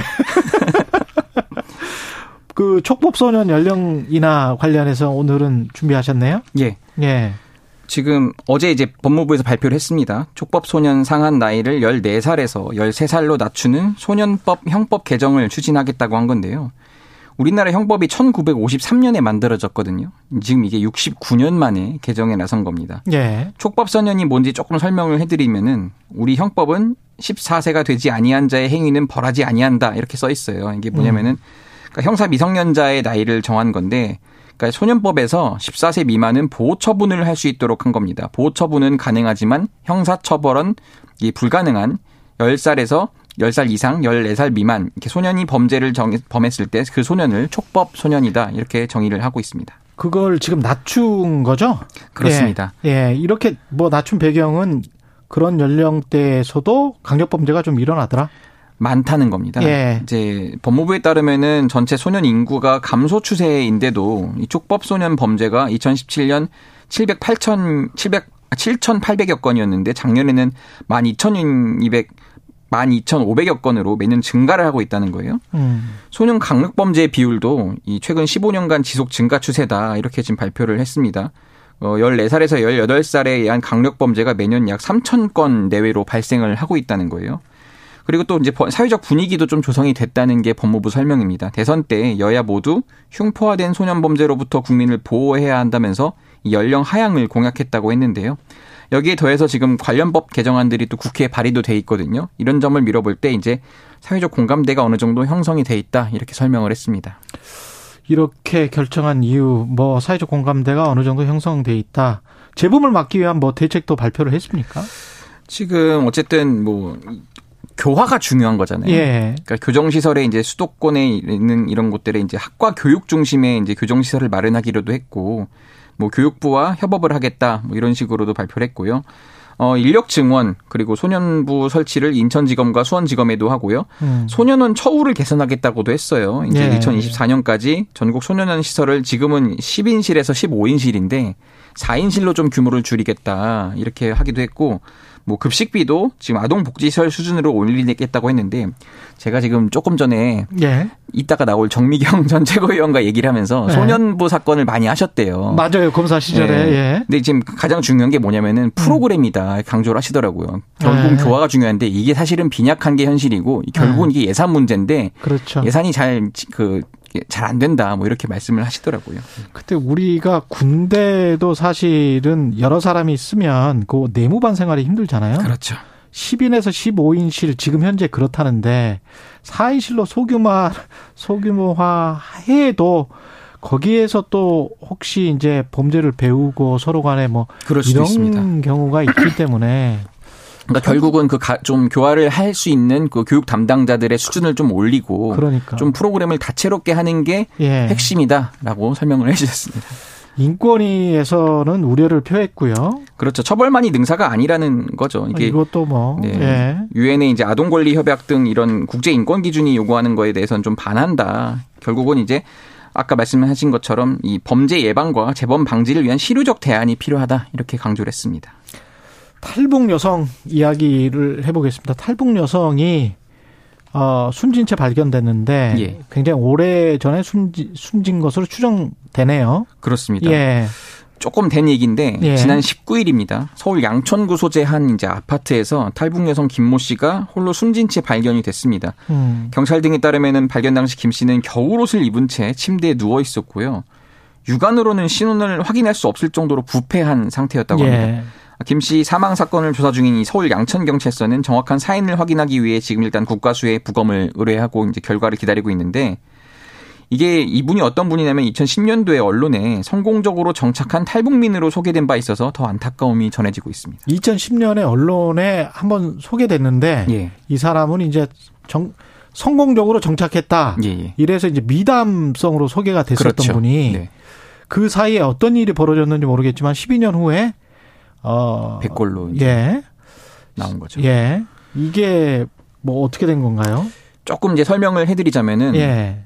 김씨 이제 지인들의 이렇게 설명을 들을 수밖에 없잖아요. 저희가 예. 2002년도에 탈북을 했습니다. 그 다음에 어디서 일했냐고 봤더니 통일부 산하 남북 하나 재단이라고 있는데 거기에서 이제 북한 이탈 주민 심리 상담, 취업 지원 이런 돕는 전문 상담 일을 했습니다. 그런데 갑자기 돌연 2017년 12월에 이 일에 더는 희망이 없다 이러면서 다른 외국어 공부를 해보려고 한다면서 사직서를 냈다고 합니다. 예. 근데 그런데 그 다음에 휴대전화 번호도 바꾸고 지인들과 연락을 끊었는데 뭐 지금 추정키로는 전문 상담사가 아무래도 계약직이어서 처우가 좋지도 않았고 상담 과정에서 이 성희롱성 발언이나 폭언 때문에 좀 빈번하게 힘들어했다. 아, 이런 힘들어했다. 예, 전원이 좀 계속 보도가 되고 있습니다. 그래서 전문 상담사 일을 그만두고 계약직이라서 뭐그 그만둬졌을 수도 있, 있겠습니다. 예. 네. 근데 어쨌든 뭐 본인이 직접 사, 사직서를 냈다고 하니까요. 음, 그런 상황에서 이분이 어떻게 생계를 유지했는지 그동안에 이렇게 오랫동안 방치될 수 있는지 그거는 어 이게 체크할 수 있는 방법이 없었을까요, 당국이? 원래는 체크가 돼야 정상인데 예. 지금 곳곳에서 그동안 이제 그 문제점들이 드러나고 있죠. 우리 잠실 세모녀 사건도 있고 예. 사실은. 그러니까 예. 지금 일단 북한 이탈 주민은요 정착 후 5년간 경찰의 신변 보호 대상이 돼요. 예. 그러니까 본인 근데 이후에는 본인 의사에 따라서 보호 조치가 이제 연장되거나 중단되거나 이러는데 김 씨가 2019년에 경찰의 보호 조치를 거절했다고 합니다. 음. 그리고 이제 복지부에서 보통은 이제 무슨 뭐 뭐납그 세금 뭐 물세를 못 낸다든지 뭐 그렇죠, 이런 것들 그렇죠. 통해서 이제 알 수 있는 게 있는데 예. 미리 감지를 한다는 네, 거죠. 위기 가구 발굴 대상자로 분류가 됐습니다, 이분이. 아. 그래서 지난해 5월부터 올해 5월까지 총 5차례 그 해당 지자체에다 통보를 했다고 합니다. 예. 근데 문제는 김 씨 연락처가 공란이었다는 거예요. 연락처가 없었다. 예, 그래서 관할 주민센터에 현장 방문에도 문이 잠겨 있어서 김 씨를 만나는데 좀 실패를 했는데 이게 이제 그 해당 지, 자체 관계자가 탈북민들은 장기간 이 다른 지역에 머물거나 또 중국 음. 등지에서 체류하다 돌아오는 경우가 많기 때문에 또 함부로 문을 열고 들어갈 수는 없는 상황이다 이렇게 좀 해명을 하긴 했습니다. 주거 침입 이 될 수도 있으니까요. 그렇죠. 예. 그리고 이제 이웃들이나 관리사무소에서도 계속 김 씨 행방을 몰랐다 이렇게만 말을 하고 있습니다. 이게 어떤 계기로 드러났습니까 사망이? 이 소송을 통한 퇴거 조치가 진행되면서인데요. 이 거기가 이제 아무래도 임대주택이다 보니까 SH 공사가 관리를 하는데 음. 이김 씨를 상대로 명도 소송을 낸 게 있더라고요. 예. 그러니까 김 씨가 2020년 12월부터 작년 12월까지 13개월에 걸쳐서 그 임대료를 못 내고 관리비도 내고 있지 않고 있었어요. 그러다 보니까 작년 7월 1일에 통, 퇴거 통보를 이제 받았습니다. 근데 그런데 이제 김 씨가 응답이 없었고 지금 SH가 할 수 있는 일은 어쨌든 소송을 제기해서 7월 7일에 승소 판결을 받아서 이제 강제 퇴거 절차에 들어간 건데 그래서 이제 지난주에 SH 측이 문을 강제로 열고 들어갔더니 숨, 집안에. 숨져 있는 A 씨가 발견이 된 겁니다. 시스템 개선 목소리가 있을 수밖에 없겠습니다. 그렇죠. 통일부도 이제 점검해 보겠다 예. 뭔가 발표했습니다. 시스템을 고쳐야 될 것 같네요. 예, 세계일보 최영창 기자였습니다. 고맙습니다. 감사합니다. KBS 1라디오 최경영의 최강사 2부는 여기까지고요. 잠시 후 3부에서는 미소 토론 준비되어 있습니다.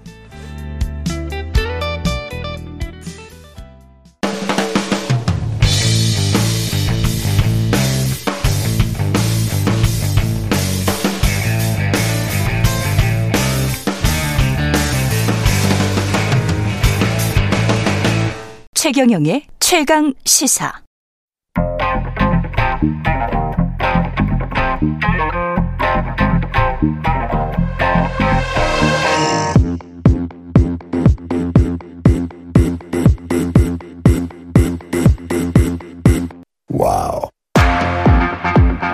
네, 정미경 국민의힘 전 최고위원 이소영 더불어민주당 의원과 함께하는 미소 토론 시간입니다. 오늘도 어렵지만 예 웃는 토론 미소 지으면서 계속 이야기 나눠 보도록 하겠습니다. 굳은 결의를 다집니다. 예두 분 안녕하십니까? 항상 시작할 예. 때마다 그 예. 미소 짓기 어렵다고 얘기하시면서 시작하시니까 더 어려워지는 저, 것 예, 같아요. 와, 이리- 그러면서 이제 웃잖아요, 저는. 네. 건이 혼자서 굳은 결의를 해요. 저- 저는 항상 웃으려고요. 예. 아, 마음이 좀 제가 약해서 너무 싸우시면 힘들어요. 제가 땀 뻘뻘 흘립니다.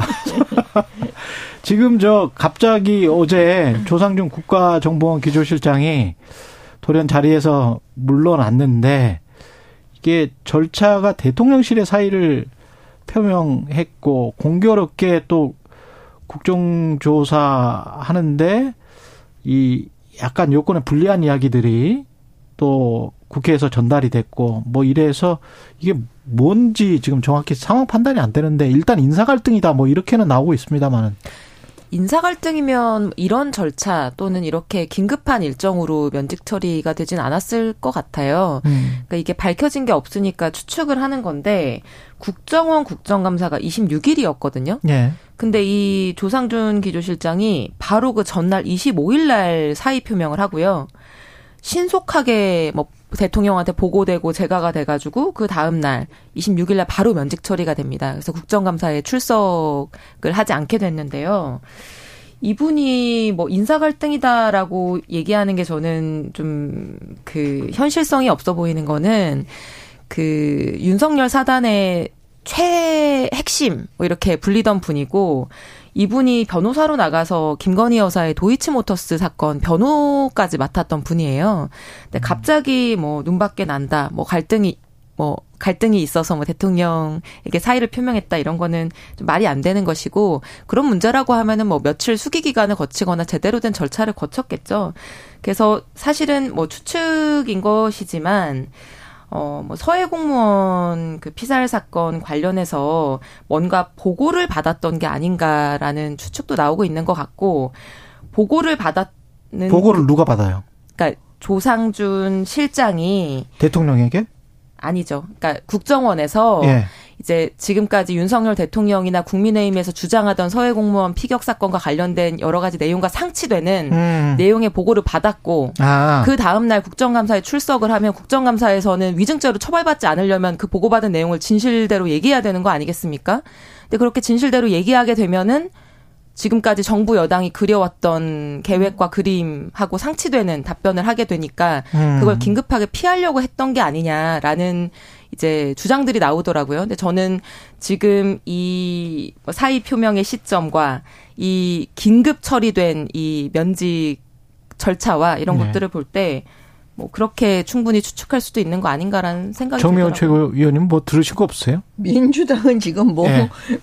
매번 사실 확인이 안 된 얘기들을 일단 질러요. 예. 그리고 뭐 아니면 말고 뭐 이런 거니까 뭐 글쎄요 저는 뭐 언론에서 보도된 거 말고는 내용을 모르는데 예. 사실은 그 이 조상준 그 기조실장은 음. 임명권자가 대통령이에요. 예, 뭐, 그렇죠, 그렇죠. 예, 그러니까 예. 본인이 뭐 뭔가 뭐 사의를 표명할 때 대통령실에 대통령한테 먼저 얘기하는 게 맞죠. 저는 그게 이상하다고 보이지는 않거든요. 근데 국정원장이 왜냐하면 대통령실에- 국정원장이 임명한 게 아니잖아요. 그렇긴 하지만 자기 네. 상관은 국정원장이잖아요. 상관은 대통령이라고 볼 수도 있는 거죠. 임명권자가 아니 임명권자가 대통령인데 어떻게 상관이 대통령이 아니라고 볼 수가 있어요. 아니 그럼 가령 무슨 뭐 부처의 차관이 예. 대통령한테 사의 표명하지는 않잖아요. 아니 대통령 근데 지금 말씀하신 대로 예. 조상준 그 기조실장 원래 검사 출신이잖아요. 음. 그리고 대통령하고도 친분이 있는 분이잖아요. 지금 그- 다 그- 우리 뭐. 이 의원님이 예. 말씀하셨듯이. 예. 그러면은 기본적으로 이분이 뭐 대통령한테 말씀드린 게 뭐 그게 뭐 잘못이에요? 저는 그렇게 보이진 않아요. 일반적이진 않죠. 그러니까 이게 사의 표명이 대통령실에 아니, 먼저 이런- 전달이 되고 어. 대통령한테 먼저 보고가 된 다음에 대통령 재가까지 떨어진 이후에 국정원장에 이 사실이 전달이 됐단 말이에요. 통상적이지는 않은 거예요. 근데 음. 저는 누구한테 사의를 표명했느냐 하는 것보다 국정원의 고위 공무원이 퇴임을 한다라고 라고 하는 거는 사실 국가 기밀을 다루는 사람이기 때문에 음. 사실 퇴임하기 전에 뭐 비위를 저지르진 않았는지 그 사람이 관리하고 있었던 정보는 제대로 처리가 되는지 이런 것들을 다 검증하고 사실 사직 처리를 하지 않습니까? 예. 근데 이거를 하루 만에 면직 처리를 한다? 저는 그 시점과 이 신속한 마치 뭐 어떤 긴급한 절차를 처리하는 것 같은 그것도 음. 국정감사 당일날 사직 처리를 했거든요. 예. 그게 훨씬 더 중요한 부분인 것 같습니다. 그럼 국회에서 불러서 그냥 국정원장 불러서 물어보면 되는 거고요. 여기서 언론에서 얘기할 건 아닌 것 같아요. 왜냐하면 예. 김의겸 의원이 지금 그런 식이잖아요. 무슨 청담동 술집에서 한동훈 장관, 윤석열 대통령 술 먹었다 뭐 이런 얘기들이 예. 지금 확인되지도 않아. 그 청담동 술집조차도 확인이 안 된 상태에서 지금 얘기를 하고 있잖아요. 예. 그러니까 그러려면 말을 하지 말아야죠. 그러니까 이것도 똑같은 거예요. 음. 확인을 뭐 하고 말해라. 그렇죠. 확인하고 말해야지 어떻게 언론이 그냥 질릅니까? 네. 아니면 말고입니까? 그것도 그 국회의원이 국회에서 장관을 상대로 네. 아니면 말고 막 질문합니까? 더군다나 모욕적인데.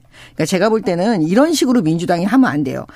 과거에 김남국 의원도 이모 교수를 가지고 이모라고 하잖아요. 밤새도록 공부했다고 하는데. 그러니까 뭐 전혀 관련 없는 거 가지고 이제 물타기 아니 물타기가 아니라. 제 얘기는 이것도 지금 아 왜 사의를 표명했지 그 사의의 이유는 뭐냐 이러면서 막 계속 얘기하고 있잖아요. 그러니까 이런 거는 의미가 없고 제가 볼 때는 네. 국회 국정원장을 불러서 물어보는 게 맞다.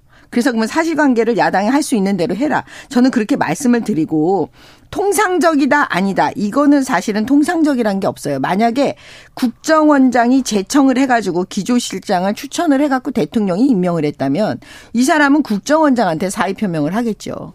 근데 이거는 대통령이 직접 임명을 했기 때문에 대통령한테 사과하는 게 맞다. 아니 아, 사의를 대통령한테? 사의를 표명하는 게 맞다. 예. 예, 이렇게 보는데 이거 가지고 이제 이 조상준 기조실장과 대통령과의 그런 관계 때문에 예. 민주당이 또 이걸 정쟁을 또 하려고 이용하려고 지금 이렇게 얘기하는 것 같아요. 제가 볼 때는. 지금 국정감사 기간이 끝났잖아요. 예. 근데 국정감사 기간이 끝난 다음에 그것도 면직 처리까지 된 사람을 다시 증인으로 불러서 그 본인에게 묻는다거나 국정원장을 다시 불러서 이 문제에 대해서 추궁을 하려고 한다고 하면은 절차가 복잡하죠. 위원회 소집해서 의결해야 되고 음. 뭐 증인 채택해야 되고 그런 거 아니겠어요? 예. 그래서 사실은 어떤 뭐 이유가 분명히 있을 것 같고요. 예. 그 국민들은 궁금하실 수 있죠. 왜냐하면 국정원 기조실장 거기에다가 뭐 윤석열 대통령의 최측근이라고 하는 사람이 이렇게 공교로운 시점에 뭐 이례적인 절차를 거쳐서 긴급하게 사의를 표명하고 국정감사를 회피한 것 같은 모습을 보일 때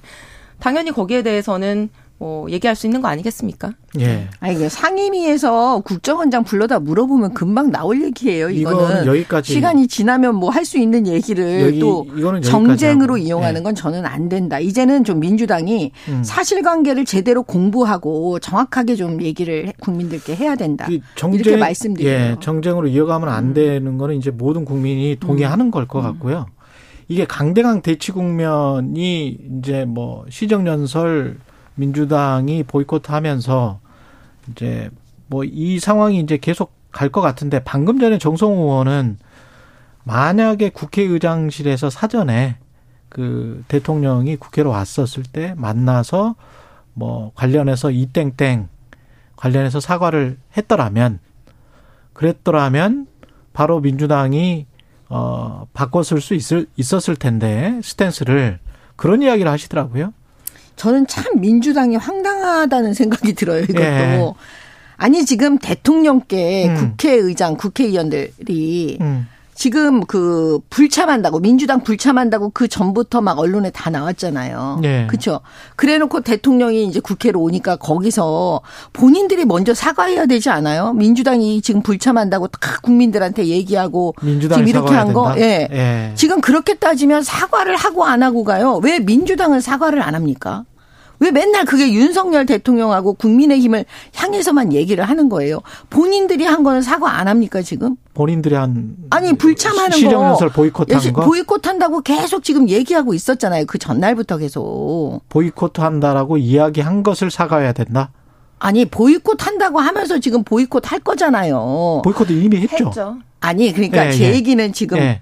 그 시정연설 먼저 사과하라고 국회의장이 얘기할 때 얘기하는 거예요. 아니 아까 정성 의원 이야기는 음. 그게 아니고 그 국회에 가면 보통 이제 국회의장을 만나잖아요. 그러니까요. 예, 그냥 음. 비공식 자리에서 음. 거기에서라도 한두 마디 건넸으면 야당에게 아니, 그러니까는 제 얘기는 예. 왜 본인들이 지금 보이콧한 부분에 대해서 예. 사과를 안 하냐고요. 그거를 아. 먼저 대통령한테 사과해야지. 이게 왜냐하면 헌법상에 예. 대통령은 그 연설을 시정 연설을 해야만 해요. 음. 그리고 국회의원은 들어야만 해요. 그걸 통해서 국민이 듣고 계세요. 음. 근데 본인들이 헌법상의 책무는 이행하지 않았어요. 음. 왜그 부분은 사과를 안 해요? 그러면 아 그런 말씀이시잖아요. 그러니까 예. 시정연설을 보이콧한 거를 사과를 하면 예.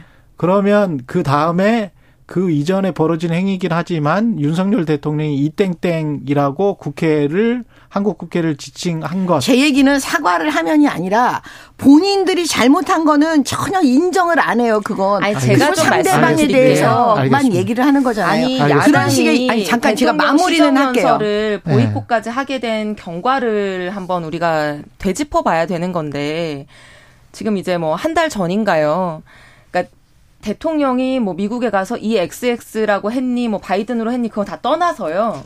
김은혜 대통령실 대변인이 그 당시에 뭐라고 했습니까? 그 얘기 다시 시작하면 네? 이제 윤석열 30분 해야 되는데. 대통령이 이 XX라고 한 것은 대한민국 국회, 특히 민주당을 얘기한 것이다 라고 기자들한테 공식적으로 답변을 했었죠. 이거 자체는 아무도 지금 부인하고 있지 않잖아요.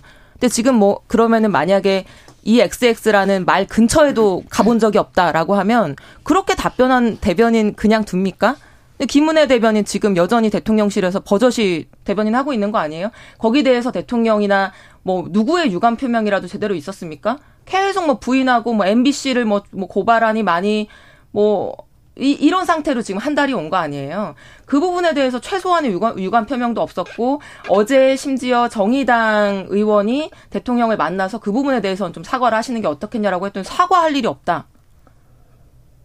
어떻게 야당이 그럼 뭘 해야 됩니까 이런 상황에서? 그러면 박홍근 그냥 원내대표하고 민주당이든 뭐 대한민국 야당을 이 XX로 했다라고 하는 거에 대한 최소한의 유감 표명이나 사과도 없는 상태에서 뭐 어떻게 해야 되는 겁니까? 제가 말씀드릴게요. 우리나라 대통령이 지금 차- 치열한 외교 전쟁을 하러 지금 외국에 나가 계셨는데 국내에서 MBC가 어? 그런 식으로 그 자막을 갖다가 본인들 마음대로 조작을 해가지고 방송을 하고 박홍근 원내대표 민주당이 그거 합세해서 대 바이든한테 욕했다라고 난리를 쳤습니다. 그리고 MBC는 심지어 그거를 미국의 고자질까지 해요. 고자질까지. 아니, 어? 그러니까 그러면 아니 아니 제가 먼저 아니 저 김은혜 대변인이 아까 민주당을 방- 미- 지칭해서 이 XX라고 아, 그러니까 대답한다고요. 했어요? 네. 대답한다고요. 무슨 얘기냐면 이런 부분에 대해서 이건 정상입니까? 이 MBC 정상이에요? 박홍근 원내대표 민주당 의원들 정상이에요? 처음에 이거 한 거? 아니 사람이라는 것도 사과하고 잘못하고 뭔가 얘기를 할 때 처음에 누가 어떻게 시작했는지가 중요하잖아요. 시작부터 지금 다 이 박홍근 원내대표 민주당 의원들 그다음에 MBC 이게 지금 밖에 나가 있는 우리나라 대통령한테 할 짓이에요. 문제는 이 부분에 네. 대해서 자신들이 반성을 안 해. 이 부분부터 먼저 반성이 돼야 된다고 생각해요. 우리가 잘못했다. 밖에 나가 계신 대통령한테 우리가 너무했다. 응? 예, 이 부분을 사과를 해야 된다. 예, 이 부분, 아니, 박홍근 원내대표 민주당 의원들 같이 합세했잖아요. 예. 제가 이 부분 꼭 말씀드리고 싶어요. 어떻게 밖에 나가 계신 대통령이 지금 우리 대한민국의 국익을 위해서 그렇게 애쓰고 있는데 그 내부에서 그렇게 욕을 하고 총질을 합니까? 그러면 적어도 이 부분만큼은 우리가 먼저 잘못 알았다. 사과를 해야. 그 다음 대통령께 아, 이 부분은 우리가 사과하니까 이 부분은 대통령께서 우리한테 유감 표명 좀 해주시면 안 되겠습니까? 이래야 정상인 거지. 본인들이 한 건 늘 잘했어요, 지금. 어? 그래 놓고 상대방한테만 사과하라고 하면 그게 사과가 되겠습니까? 그렇게 따지고 보면 여기서 30분 이상 얘기해야 돼요. 그러니까 그 말은 제가 정미경 최고님과 국민의힘 윤석열 음. 대통령께 그대로 돌려드리고 싶고요.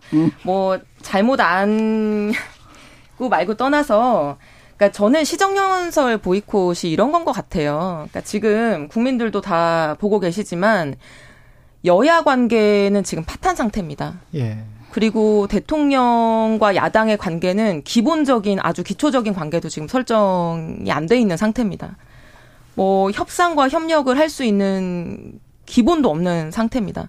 그런 상태에서 시정연설을 앉아서 듣든 서서 듣든 밖에서 듣든 그게 뭐가 그렇게 중요하겠습니까? 국민들 눈에.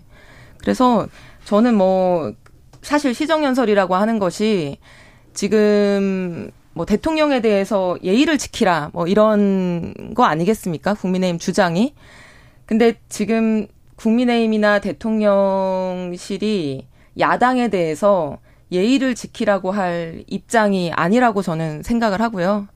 어, 야당이 이렇게까지 시정연설을 보이콧까지 하는 상황이 과연 야당만의 책임인지 대통령의 책임은 없는 것인지 좀 되새겨 보셨으면 좋겠습니다. 예. 그 야당의 책임이에요, 일단. 이재명 대표 그렇게 야당의 책임이다. 예, 예. 이재명 대표 그렇게 대표 만들면 안 된다. 음. 우리가 언론에서 얼마나 누차 말했습니까? 지금 수사받아야 할 게 무궁무진한데 그런 분을 민주당의 대표로 만드시면 안 됩니다.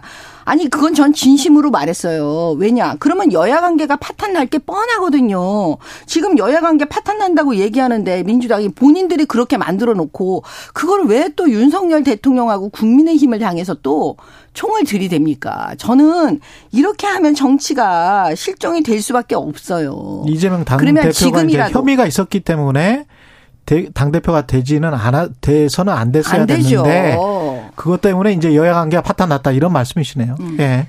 윤석열 대통령이 도어 스태핑 할 때 자주 쓰시는 표현이 있더라고요. 음. 뭐 거기에 대해서는 국민들이 다 아시지 않겠냐. 뭐 그 말로 저는 대신하고 싶고요. 그 지난 대선 과정에서도 보면은 윤석열 대통령이 사과를 좀 할 줄 모르시는 것 같아요. 근데 그때도 개사과 논란이 있었는데요.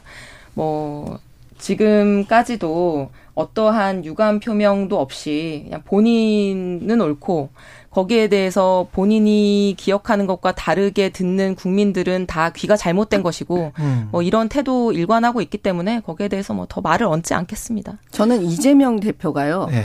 본인을 지지했던 이재명 대표를 지지했던 분들한테 사과부터 먼저 하셔야 될 것 같아요. 왜냐하면 음. 세상에 대선에서 져가지고 다 지금 멘붕이고 정신이 없을 텐데 그때 주식 사신 분이에요. 그럼 그 점에 대해서 민주당 지지자들에게 민주당 국회의원들에게 먼저 사과해야 되는 거 아니에요? 그 사과하라고는 왜 이소영 의원님 안 그러세요? 어? 이재명 대표께 진짜 고언을 한번 해주세요.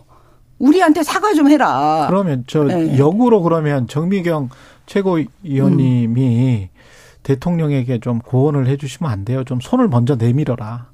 아니 대통령이. 지금 제가 말씀드렸잖아요.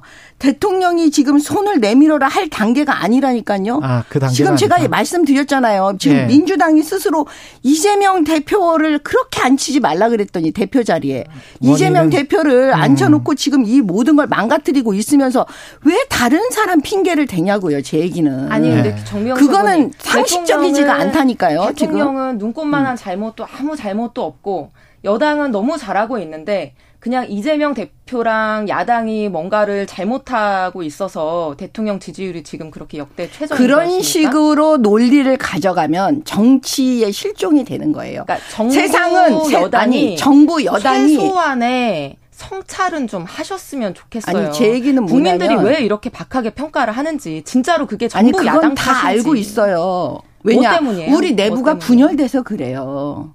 이준석 대표 문제를 잘 핸들링하지 못했기 때문에 지금 이 부분이 이렇게 된 거예요 지지율을. 우리 다 성찰하고 알고 있어요. 그 다음에 아. 사실은 뭐냐면 우리 저부터 저는 매일 사과해야 돼요. 문재인 정권 때 아니 문재인 정권 때 문재인 대통령 욕하신 분들은 맨날 사과해야 되는 거예요.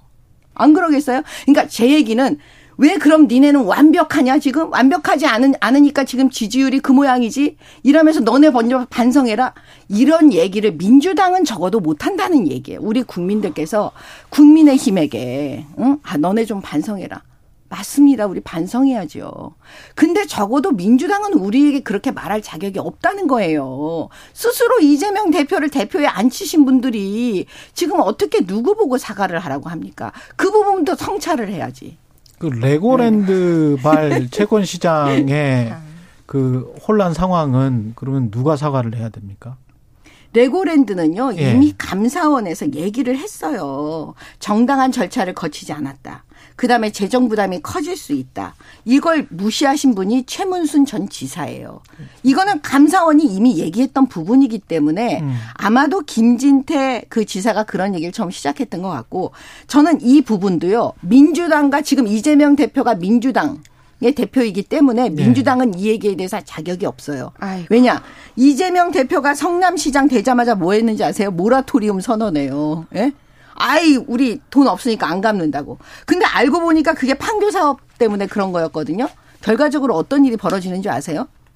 채권을 발행해요. 지방채 발행해가지고 그거 다 메꿔요. 그래놓고 나중에 자랑해요. 자기가 전부 다 다 이 빚 갚았다고. 음. 그리고 모라토리움 선언한 건 아무 의미가 없는 거예요. 네. 어? 말만 그렇게 하고 쇼를 한 거죠. 이 얘기 처음 했을 때 사람들이 전 진짜 엄청 황당해 했어요. 이 내용을 잘 아는 분들은. 이러신 분이 지금 누가 또 누구에게 또 총을 들이대십니까? 저는, 지금 이재명 민주당은 최고님하고 얘기하기 대화하기가 너무 음. 어려워요. 왜 왜냐하면 어려워요? 레고랜드 문제 너무 제가 찔러서 그렇죠. 아니죠. 김진태 지사의 말 한마디 때문에 지금 국내 채권 시장이 뭐 엄청나게 흔들리고 있고 400억으로 해결될 일을 지금 정부가 50조 원을 투입해서 해결하고 있는 상황이에요. 그럼 이 상황에 대한 평가는 이 문제를 두고 해야 되는 거예요. 근데 거기에서 이재명 뭐 성남시 그러니까 기승전 그냥 이재명 문제로 다 돌아가는 거를 정부는 제가 이 말씀을 네. 드릴게요. 레고랜드 사태는 레고랜드가 뭐 운영을 잘했니 뭐를 뭐 어쨌니 이게 지금 핵심이 아니고요. 그 검찰 출신 지자체장이 정말 이 경제와 채권 시장에 대한 이해를 이해를 전혀 어 그게 이해가 없는 상태에서 아주 경솔하게 말 한마디 한 것 때문에 우리나라 국- 국가 경제가 흔들리고 있고 불필요한 예산이 낭비되고 있다는 게 문제고요. 그 과정에서 많은 국민들이 지금 피해를 입고 있다는 거예요. 지금 한전이나 깡- 가스공사 같이 정말 뭐 triple A 이렇게 봤던 공사채도 어떤 상태인지 아시나요? 진짜 인터넷에서 한번 검색을 해보시면 좋겠고 이명박 정부 때 뭐 해외 자원외교 그렇게 방만하게 하면서 광, 광물자원공사가 어마어마한 빚더미에 올라앉았고 그거를 부도를 뭐 내게 할지 어쩔지 고민을 정말 많이 하다가 작년 재작년에 국회가 그 광물자원공사 부도를 막았던 일이 있습니다. 그게 그 광물자원공사가 뭐 일을 잘했고 꼭 필요한 공사여서가 아니고요. 공기업이 부도가 나는 순간 국가 신용 등급이 떨어지고 국가 신용 등급이 떨어지면 우리나라 기업과 국민들이 너무나 큰 피해를 보기 때문인 거예요. 레고랜드 사태도 마찬가지인 겁니다.